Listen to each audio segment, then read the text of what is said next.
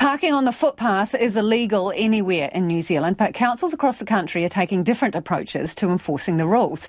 On many narrow streets in Auckland's inner city, people park their cars with two wheels on the footpath to let traffic past. While some residents say it's just part of living in a city, for the disability community, it can cause accessibility problems. Our reporter Tom Taylor and camera operator Nick Monroe went to find out what people make of the issue. When it comes to Aucklanders' parking habits, there's a tension between what's legal and what's practical.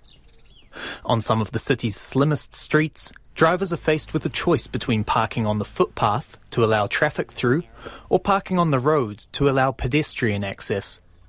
So where should you park? As close to the footpath or on the curb as possible, otherwise you can't get down the street. From the driver's point of view, they need to be doing a balance between leaving enough room on the footpath for people to still be able to get past to being enough off the road that cars can get past. The road is for parking, footpath is for walking.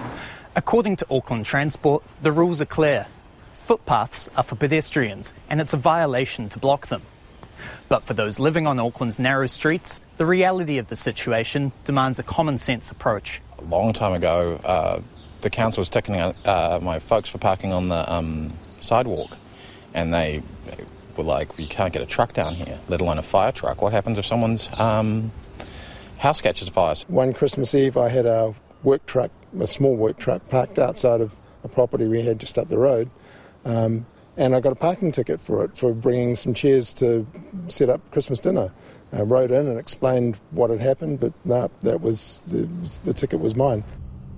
The New Zealand Road Code says people mustn't park in the way of other people using the road, including pedestrians. It goes a step further to clarify that means no parking on any footpath. CCS Disability Action educator Vivian Naylor says that's the way it should be. Pedestrians have to be the foundation on which everything else is built. And if they're not taken into, uh, into the equation, then we're never going to get a decent environment for them to operate in safely.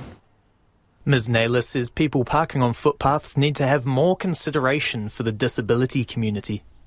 She says people using wheelchairs often stick to routes they know they can safely navigate, with well designed crossings and curb ramps. To suddenly have this barrier in the way of a vehicle um, inconveniently parked throws you out completely. And you might actually have to reverse your journey and start and, and find another route to do that. For people with vision impairments, the situation can be even trickier. There's suddenly this obstacle in the way, the cane hits it, what's this, how do I get round it? And um, are they going to step into the road in order to, to achieve uh, getting out the way? So they've no idea what traffic is coming in their um, direction.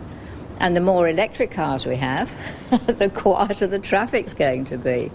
So uh, that just adds to the, the hazard of it all.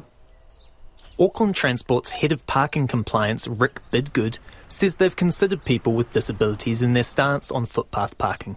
He says $40 fines can be issued, and in the last seven months, AT issued nearly 6,000 of these fines. But on average, it costs more than $30 for AT to issue an infringement, plus further costs if a vehicle is towed, meaning the organisation could actually be losing money to do their job. So, what kind of compromises are Aucklanders suggesting to manage the problem?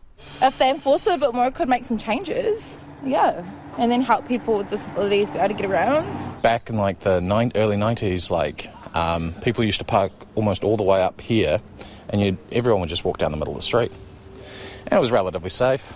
There's no cars, but I think we've got a much more happy medium now. You can't make the, wi- the roads wider. Everyone's mindful of it around here. People do tend to drive slowly most of the time if they're residents. It's the inner city, so you know the inner city has has its has its pluses and has its minuses, and and that's just part of it. If you want to live in the inner city, you got to got to remember uh, parking isn't necessarily the major reason why you want to live there.